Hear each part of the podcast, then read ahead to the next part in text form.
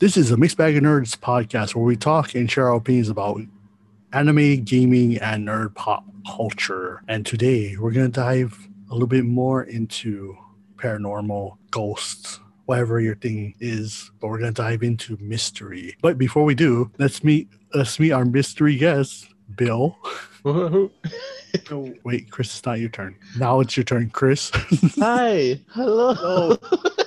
and and the most mysterious out of us all, local boy. Always do. Always do. Mysterious like that. So I will get jump started here. I'm going to talk about DB Cooper. The the fact that that's like an unsolved mystery till today is just mind blowing. And for anyone who's never heard of DB Cooper, let me give you the um how do I put this? The the short term of it was pretty much he gave a note to to a flight attendant and told the flight attendant that he had a bomb or something inside his suitcase. They cleared the airplane. He hijacked the airplane. He had told them, I need you to fly from here to said place and that he needed a certain amount of cash and they needed two parachutes. As they were flying, somewhere in the midpoint of the flight, he jumps out of the airplane with the two parachutes and the uh, I think like suitcase of money. And the mystery part of it is that there was no parachute found.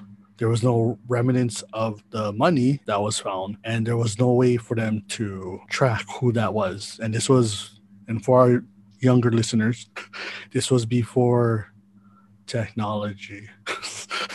where uh, he literally went in as DB Cooper on the plane. Until this day, a lot of people have said, "Oh, that's that's my grandfather. Oh, that's my great great great grandfather. That's this, that's that." But till today, they have yet to prove who DB Cooper was and what DB even stood for. And people, even like I think MythBusters tried to do one uh, or try to figure it out of where he could have possibly landed. In all the places that he possibly landed they found no no parachute no shoe prints no money nothing in those areas. And they searched a wide area back when it happened. But till today that mystery has yet to be found out. I don't know every single time i watch a video on it i get like goosebumps on it. It's like uh what happened?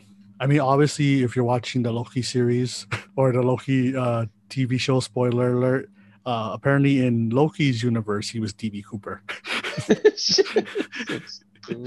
but outside of the Marvel universe, uh, yeah, till today, no one has known or found out what happened to DB Cooper.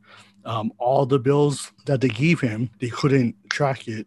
Uh, any of the the numbers, they found none of the numbers and all that stuff. So till today, no one knows who DB Cooper is and where that money went.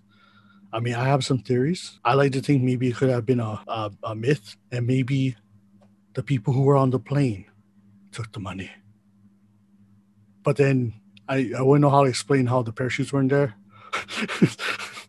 and the fact that like most of the people on the on the on the plane saw him as they were leaving the plane because uh, there was people on the plane when he when he handed the handed a note to the stewardess. I guess he was a nice enough person to let everyone leave the plane because he just wanted the plane to himself. And like there's there's a lot of like myths and stuff of thinking that he was like a parachute jumper from one of the wars. Till the, till today, they haven't figured out any any mystery, and that like oh god, that mystery like uh, crawls in my skin. It's like so like how they found nothing, no evidence, no nothing to the guy or where everything went that just oh that just blows my mind. Where was the flight to and? Uh, I forget where the flight was from, but I know the flight was. If I'm correct, I could be wrong on this. I think the flight was to Denver, and then there's one detective who was on the keys who said that he was that they were close to it, but out of nowhere he decided to drop the keys. And that detective was uh, from the story that I watched on YouTube was that the detective wanted to keep his name unknown. Chris, you want to tell us about your mystery of paranoia uh, and the parano- paranormal paranoia UFOs. Well, I was gonna talk about skinwalkers, but then I thought of something else. I'm gonna talk about the Wendigo. Wendigo what, what's the Wendigo? The Wendigo. the Wendigo? It, yeah, sorry, Wendigo.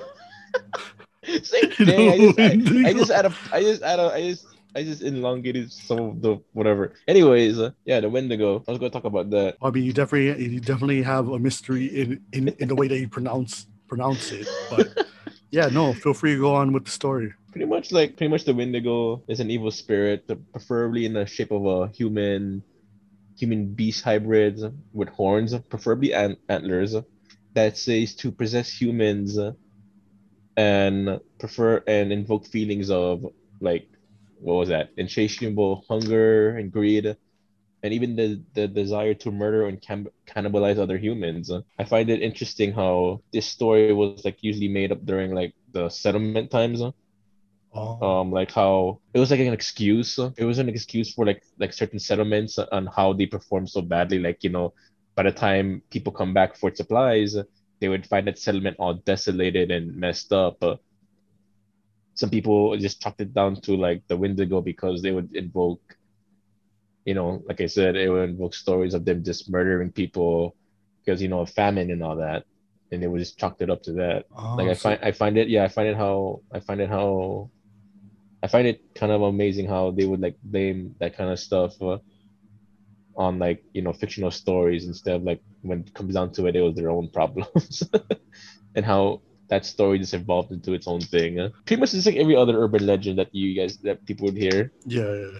So, so wait, so are you saying that like you that the mis- the mystery isn't the Wendigo. The mystery is that the Wendigo might have been used as a like uh yeah, just an excuse for you know yeah. murder and cannibalism. that wasn't me. it was the Wendigo. Yeah. Well, there's like a couple like folklores and urban myths that kind of follow that, like right, like it was a it was a monster who you know took them yeah. into the woods and yeah, pretty much. Yeah. So just like the wait, did you watch the movie uh, The Village? No, I have not. Wait, what was the premise of that? Um, so the premise of that was that it was a village surrounded by woods, and they were like in the dead center of it. But it was like a circle field, and on the edge of the circle field was the woods, and they would tell the kids that they couldn't go into the woods and no one could leave the village because it was monsters. And then I forget the rest of the story, but I know that like the monsters ended up being people from the village oh. to like let people to never let people out of the village. So they pretended to be monsters, but like they would like literally still like if someone left the village and went to the woods and they were trying to get away, they would kill them. And they say, "Oh, the monster did it." Oh, that reminds me of that one movie with the four guys. Um, in the forest that kept looping around or whatever. I forgot what it was called. Yeah, because yeah, something about how one of the guys uh, had like a survivor's guilt or something because the friend, because I think him and a friend was at the gas station trying to buy alcohol and then a guy came in and to mug the place and he ended up dying. Like one of his friends ended up dying because you know the other friend wasn't enough to like save him or something like that. Yeah. That reminded me of that movie. Blair, Blair, Blair Witch Project. the first found flick. Uh, imagine the Blair, Blair Witch Project like nowadays. Like it wouldn't be on a camcorder; it'd be on a phone. pretty, pretty much. I mean, that's how that's how the Fatal Frame games evolved. They went from cameras to like phones.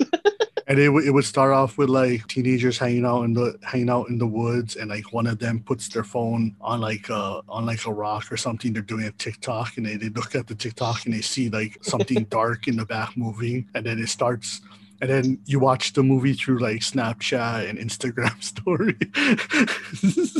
then it just permeates uh, the whole interwebs. We'll let local boy wrap it up with his mystery, mystery, mystery, mystery. mystery. Insert yeah, X Files music. right. oh, we're gonna get copyrighted. well, well you don't actually I, insert it. No, no, well, that's, why I'm letting. That's why I'm letting the listeners do it. no, no, I, I, I think I know. Yeah, I think is how. You know what? You just stop. okay, take it away, local boy. Well, I guess it's not really a mystery, but it's more of a train of thought. Mm. So, um, I, I forget where I heard it from, but you guys, but there's a saying that if enough people believe it, it must be true.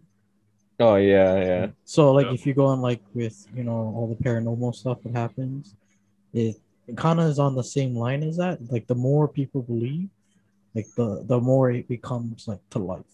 I think there was yeah. a movie about it, or like see animes about like I think some oh, gods they yeah. live off they live off of their uh the, the people who worship them, right? Because if they're still believed in, they can still be alive. So in some cases, it's like how um, like your skinwalkers and like your Wendigo uh, like are able to live on or uh, to be you know alive is because of that belief. And like if you look at well for skinwalkers, we all know them as a I forget which tribe it was, but it's supposed to be a Native American. Yeah, like a Native. Un, un, it's a Native American creature that can both. That's you know can transform into a human or an animal. And they're supposed. Uh, I think they're supposedly both bad and good. They can correct me if I'm wrong. I don't have much history into it. But then we now have the, I guess you want to say this new version of him up in like the Appalachian Mountains or anywhere like in the forest, where if you hear them, you either, they say the best way to combat is either burn the forest down, which is not a good idea, or, you know, like if you're in a car, don't open the doors. If you hear it, just keep driving through stuff like that. So I, that Skinwalker, it, in some ways, it seems similar to the the Native American one, but it but it uh, doesn't like transform as much, or it can kind of like this one can kind of be like you can transform its voice into someone you know or into like your own pets as well. So if like uh, they say if you see a pet, if you see if you're calling your pet you see it with two extra legs to not let it in your house, or you know, you hear a voice of someone you know calling you to not go to it, especially in the middle of the dark. And they usually say it's a, a tall, uh, white creature which usually hangs out in the forest. And to never stop for it. And they also say like if you hear someone screaming uh, help or a woman or a woman's uh, scream, even though it's in human nature to go see if they're okay and go to hunt them, if you're in a forest, not to, because you don't know if it's someone you don't know trap or not. Like something's trying to call you there for, to harm. Usually, those are the stories. If you're with someone, make sure you're within eyeshot of each other, because it has been known to like call people over with that with using their voice. I'll leave you on that. Uh, so if you're creeped out like us, our bad. Anyways, we're on Red Circle. We're on Spotify. They're called Cheery now, yeah. We're on Red Circle. We're on Spotify. We're on Instagram at Mixed Bag of Nerds. So if you want to be, you know, get the goosebumps off, go visit us at one of those websites. But anyways, uh, we didn't talk about Cowboy Bebop, but we talked about some very creepy shit. so stay under your blankets. Turn on, leave your lights on. and be careful the Yeah. And see ya. see ya, space human beings.